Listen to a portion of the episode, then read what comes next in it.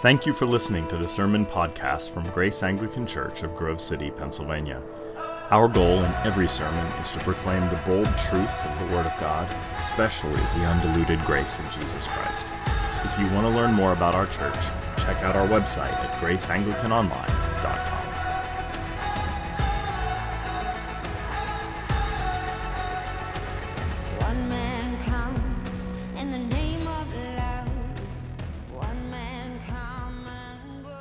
know some of you had the unparalleled delight of reading the Left Behind series from the 1990s. Uh, it's a book series in which I believe Jerry Jenkins and Tim LaHaye wrote about the apocalypse and uh, Christians getting vacuumed out of the world or raptured out of the world, uh, removed before the more treacherous elements of apocalypticism. Uh, but uh, that whole sense of being left behind, of being uh, abandoned, of being let go of, is uh, is a very frightening thing. And I wonder if you've ever experienced it uh, non-apocalyptically. Uh, that is being left by your lonesome. I mean, some of you by now are empty nesters, and I've uh, not had uh, the, the pleasure or the terror of that experience, um, in which you know your children have, have gone and they uh, work for Neiman Marcus or something or Starbucks probably, and uh, no, there's nothing wrong with that. A lot of dignity in it, and I get discounts when you're serving me, so it all works out for me. But your kids are there and they don't call very much, and and you thought that they would. They're not coming for Christmas this year, but they haven't told you yet, and. Uh, and so you're feeling very much the strain of being an empty nester, or um, maybe it's you've retired. You've retired and you thought it would be great, uh, but you also thought that your company would rely upon you more and you'd receive more phone calls and you would be uh, hounded for advice. But the truth is, they're not calling, and things just seem to roll on without you. And there's a there's some sorrow in that. Or maybe you have a loved one right now who's dealing with a sort of late stage dementia or Alzheimer's, and uh, and yes, their body is in the chair, but their their mind is not with you, and they don't remember your name, and they can't trace back the memories, and you're feeling disconnected from them, and you feel like, in a sense, you've been left behind, and uh, or maybe you've had a, a partner that's left you, or uh, some uh, significant friendship that has uh, vanished uh, from your life, and you are left impoverished and left behind because the very things that uh, created for you an attachment to the stream of life are now gone, and you can't get them back. Well, uh, we've all experienced that to one degree or another, and I. Uh, I think it's just part of the very sorrowful nature of existence as it currently is constituted. But in John chapter 17, uh, Jesus is prepping via a very serious uh, prayer he is prepping his followers for a time in which they will, in a sense, be left behind.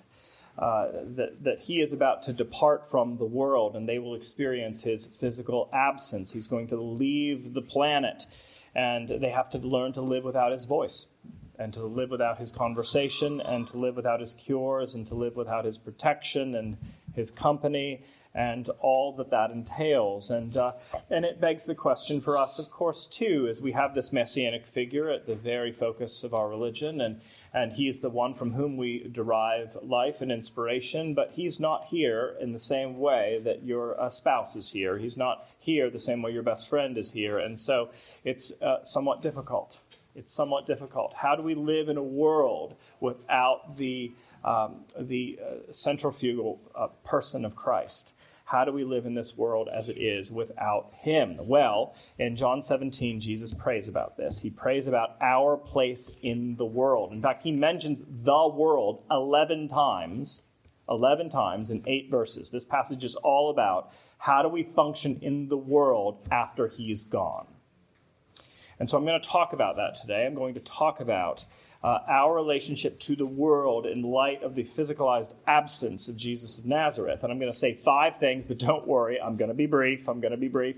I'm not feeling especially Presbyterian today, so I'm not going to stretch this out. That was a joke. Um, I love, pre- I, am telling you, if I wasn't an Anglican, I'd be a Presbyterian, but there it is. Um, uh, so let me mention these five things. Five things.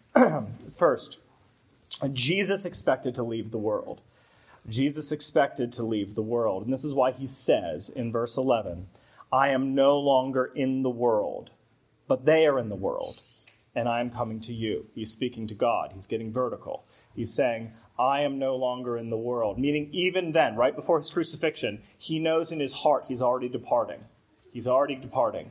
There's going to be an exodus of the Son of God from this uh, tortured earthen realm.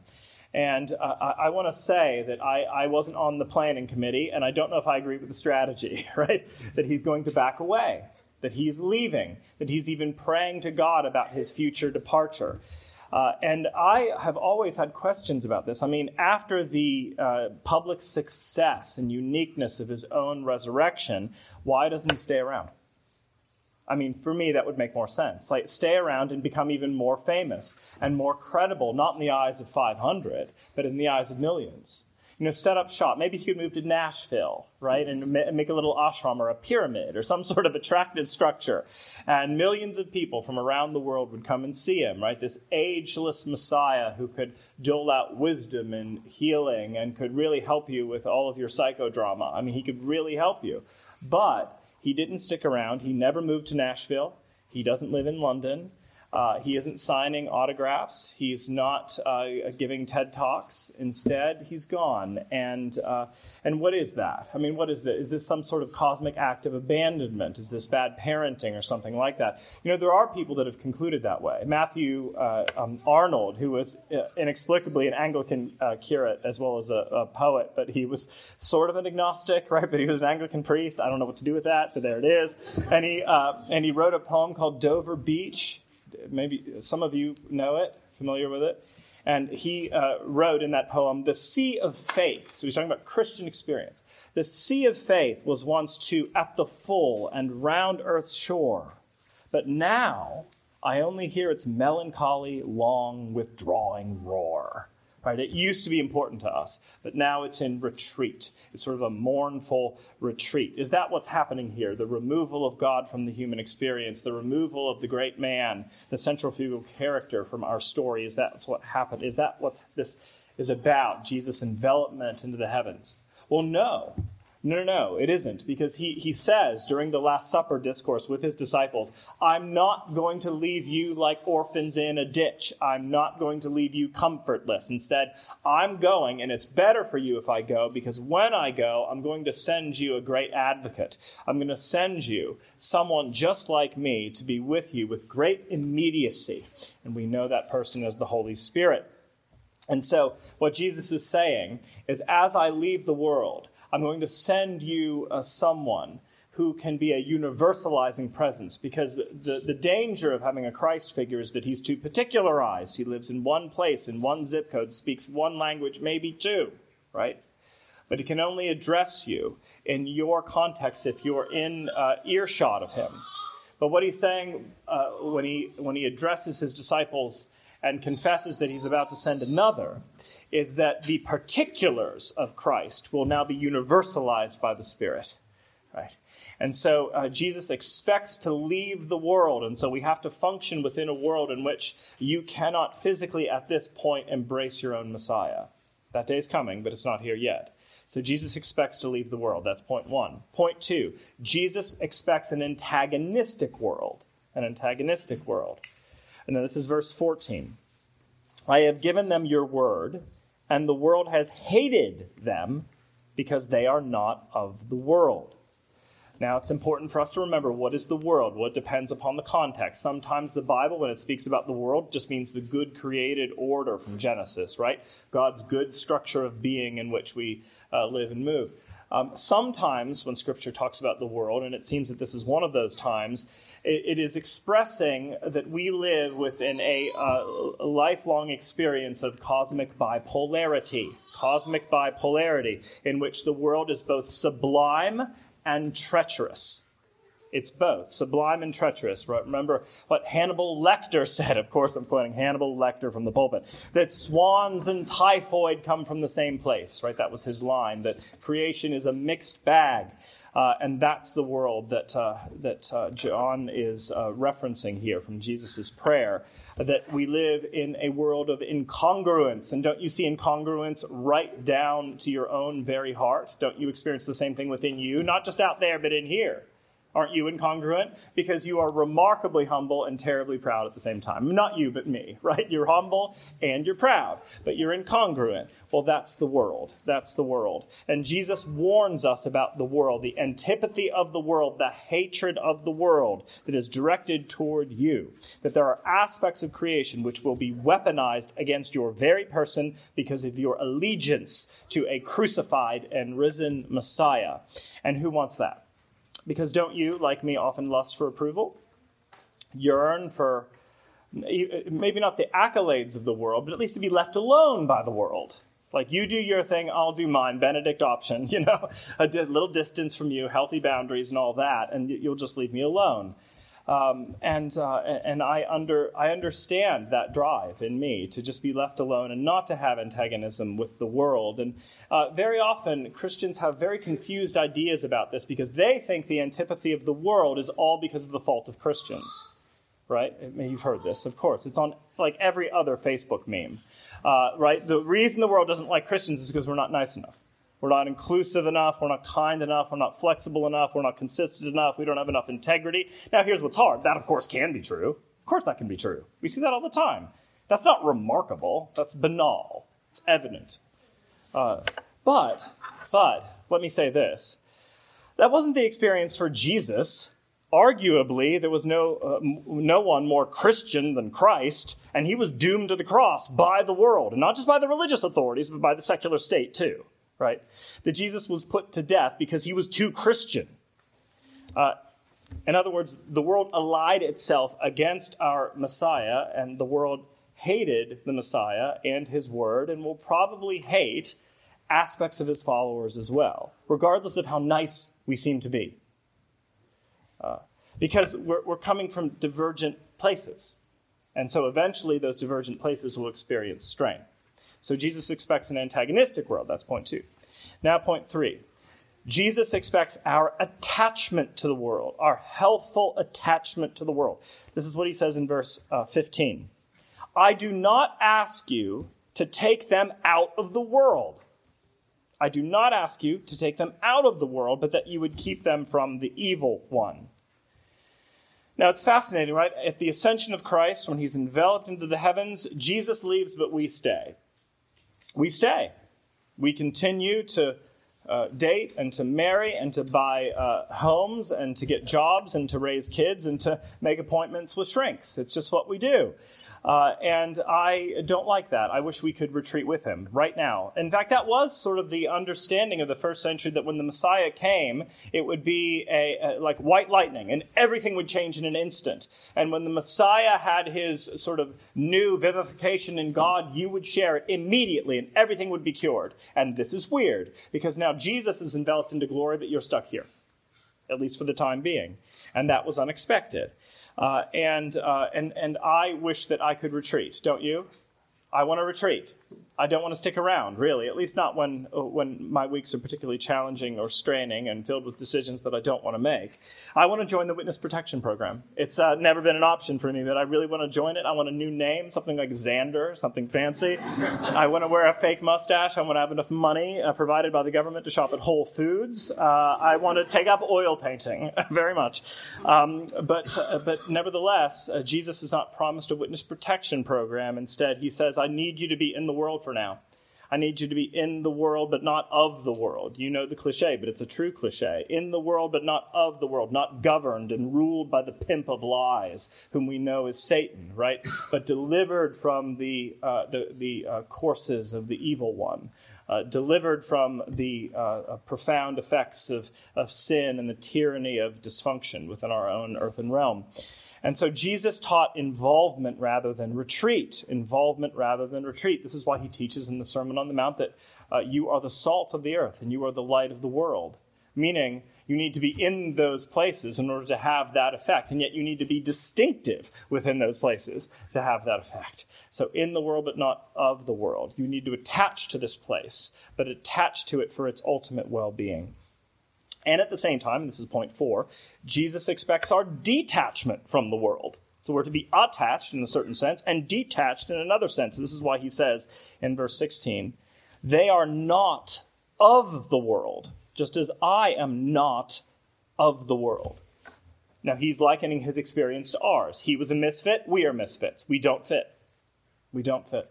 No matter how much we want to or resent that we don't, we just don't fit. If we belong to a Messiah uh, who was a misfit, we certainly will be misfits as well. And he ha- had, a, of course, a misfit origin story that he was the great man from heaven. And he was a misfit in terms of behavior because he marched to the beat of his own drummer that wasn't, uh, that wasn't uh, rhythmically designed by a fallen condition.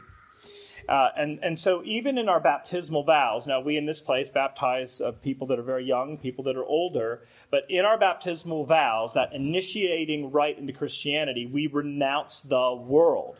Maybe you remember that. We renounce Satan, first of all. Secondly, we renounce the world. And this is the baptismal vow about that very matter. Do you renounce the empty promises and deadly deceits of this world, which corrupt and destroy the creatures of God? That's saying, do you detach? Do you have the courage at this moment to detach to the world? Detach from the world, rather. Now, it's a very hard thing to detach, a very hard thing. I was speaking with a, a, young man the other day who has a horrifically abusive father who has never really faced into his own violent tendencies. And so this young man says, Look, I've never hurt anybody like that. I've never punched anybody, shoved anybody, grabbed anybody, anybody by the throat like I've been grabbed by the throat. I've never done it. And yet at the same time, I sense within myself a great deal of anger and that anger is all too familiar. And he said, I don't want any part of it, but I notice that it's within me. And what he was saying is it's hard to detach from the family pattern to some degree. It's hard to detach, at least emotionally, from what's been given to me. And good for him for acknowledging it. Um, but this is, of course, very true. Hard to detach from the world. Now, I was an Episcopal clergyman for some time before I was defrocked, but that's another story uh, uh, for, meant for a martini. But, um, but uh, now I was an Episcopal clergyman, but we left the Episcopal Church for a variety of reasons. But one of them was that uh, when I was back in the old church, we saw ourselves as chaplains to the culture. Chaplains to the culture. So wherever the culture went, either politically right or left, we would just go with them and make the sign of the cross over whatever the culture wanted. Uh, well, that, that is okay insofar as the culture is doing things that are sort of modestly Christian, or at least Christian in their orientation. But when it gets weird, and sometimes it does, then all of a sudden you have sort of a bifurcation between theology and your, your, your core commitments, and on the other hand, the, the sort of zeitgeist of the times. And uh, I remember the ultimate goal for an Episcopal priest was simply to be nice, not necessarily to preach the gospel, to be, but to be nice. And so one Episcopal bishop said, We are basically worldliness in robes, which I thought was funny and, and, and damning at the same time. Uh, and so I understand, by the way, I, I understand, like, I'm, uh, my, my givens is just to go along, to get along, you know, to be nice and to, and, and to not uh, rage against the, uh, the dying of the light, you know. But at the same time, at the same time, uh, we, we, are uh, called to have a certain detachment uh, from the, the world because uh, the world uh, can be a very poisonous uh, reality that can really harm us in irreparable ways. And, and how do we detach? How do we detach from the world? Well, this passage talks about the Word. The Word that is truth, the Word that sanctifies, is the very mechanism of detachment because uh, the Word, uh, which is, of course, what Jesus embodies and then what was written about uh, regarding him, uh, the Word gives us a wisdom that supersedes our own and that comes from the outside. You know, we live in, in, in a time. Uh, that is both intelligent and extremely stupid. And, and one of the more stupid elements is simply this make a religion out of your intuition. Take what you intuit, emotionally or psychologically, and call that God. The great thing about Scripture is it says, no, no, no, that's pathological because there's good things in you and there's the Rocky Horror Picture Show within you, and it's sort of a blend of both half the time. And so you need an externalized wisdom to grant you a sight that you would not have via intuition. You need something that supersedes your intuition, that is older than your intuition, that's more inspired than your intuition. And within our understanding, within our Christian understanding, revelation trumps intuition. Revelation trumps intuition. Uh, and so we need to attach attach to the great revealed source of God that we find in Scripture that hinges upon the gospel word of Christ crucified for sinners. And this is why Thomas Cranmer, the genius behind the Anglican liturgy, said regarding Scripture that we should read, mark, learn, and inwardly digest the Bible. Now that's weird, right? What he was saying. Eat the Bible, but that's what he meant metaphorically. Take all of these externalized truths and and bond with them in the deepest possible way so that that story becomes your story so that you and your intuition are subsumed into revelation and therefore are able to adjust better to God's truth in life. And that's what he's saying. Bond with the word in the deepest possible sense. In other words, detach from the umbilical cord that connects you to the poisoned placenta of the world, and instead attach, attach to that life giving source uh, from God, from the womb of God, which is found in the word. And so, Jesus expects our detachment from the world. And now this is point five. Are you not impressed with my speed? Point five. Uh, God expects us to be messengers to the world. Messengers to the world. Uh, and this is what he says in verse 18 As you sent me into the world, so I have sent them into the world. So he's talking to God again. You've sent me here, and now you're sending them. The mission is not over.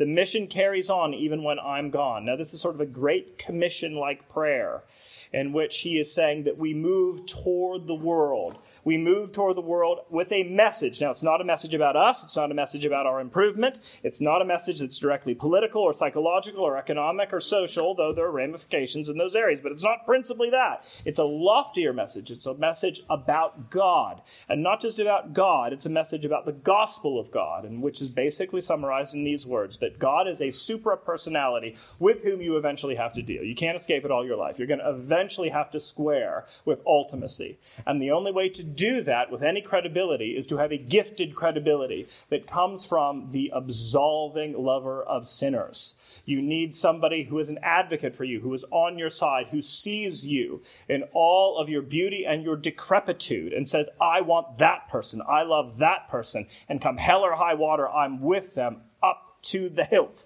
to the very end. And that's the Christian gospel complete pardon and amnesty because of the death and resurrection of Jesus. That's the gospel. And, uh, and that's the thing in which you stand. It's the only thing that causes us not only to survive in the face of ultimacy, but to thrive in the face of ultimacy. Uh, and, uh, and so Jesus wants us to walk toward the world with that foreign message, the foreign message that is grace. Now, the world doesn't believe in grace at all. By the way, most Christians don't seem to either. Uh, they, they greatly struggle and they're terribly worried about how it'll be abused, so they never preach it at all. So worried about cheap grace, they forget that grace is free and free is better than cheap. Nevertheless, um, the world believes in many, many things. The world believes in many things, right? They believe in kindness without truth, or truth without mercy, or blurred lines, or cries of justice that are based and defined by no transcendent source of justice. So it's just justice as you've imagined it to be. But they don't believe in grace. Because grace says felonies really are felonies. Yeah, sin exists. Felonies are felonies, and you're forgiven for all of them. The world doesn't have a place for that. Because on the one hand, it acknowledges too much sin, and on the other hand, it acknowledges too much love. And it can't handle either one of those things. But nevertheless, that's our message grace via the crucified and risen Jesus, who dares to say to the most notorious among us, amnesty is granted. Spend the rest of your life coping with that. Amnesty is granted. Right. And so, uh, friends, we don't love the ways of the world, but we really are to love the world, and the world will never be saved nor converted by ridicule. Sometimes we think if we're snarky enough or passive aggressive enough uh, via our social media presence that all will come running and say, Where is water that I may be baptized? Yeah, probably not. Probably not. In fact, there's something sort of ill suited for Christians who claim that they gained their mission from God to distance themselves from the emotive quality of that God who loves the world into health. For God so loved the world that he gave his only Son. And so if we hate that which God loves, uh, we are not, we are not uh, appropriately suited to be those missionaries. Uh, we have a message of grace because grace is the only thing that's given us any legitimacy and anything to say. So, that's the uh, five things that Jesus has to say about our relationship to the world. Jesus is expected, expected to leave the world. Jesus expects an antagonistic world. Jesus expects an attachment to the world. Jesus expects a detachment from the world. And Jesus expects us to be messengers to that same world. So, this is the ascension, the, the Sunday after the ascension where the great man is not leaving us behind, not disregarding us like orphans in an alley. No, he has gone to prepare a place for us. He has gone to send the Spirit, he, and he has vowed to return to heal a world gone mad. No one is left behind. You never will be. You'll never be left behind. After all, next Sunday is Pentecost, in which we celebrate the giving of the Holy Spirit. And by that Holy Spirit, Jesus is now more attached to you than ever. In fact, attached to billions of people the world is lighting up with the everlasting torches of the Son of God. His risen life, His undying influence, His energizing love, and His open eyes, eyed expectation. That's the thing that carries on. His mission carries on.